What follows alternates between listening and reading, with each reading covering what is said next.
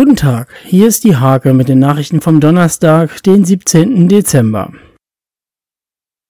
Werner Steiner aus Zürich sammelt gedruckte Zeitungen aus aller Welt. Die Hake und die Hake am Sonntag haben ihn vor wenigen Tagen aus dem Verlagshaus in Nienburg erreicht.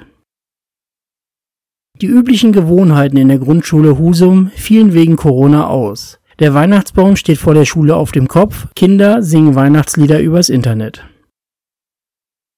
Am Holzhäuser Weg in Stolzenau entstehen am Neubau 63 Zwei-Zimmer-Apartments. Die einzelnen Einheiten sind barrierefrei und altersgerecht.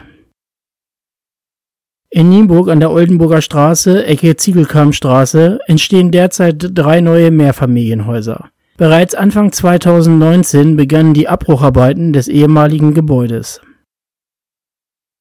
Die finanzielle Lage der Samtgemeinde Steimke ist weiterhin angespannt.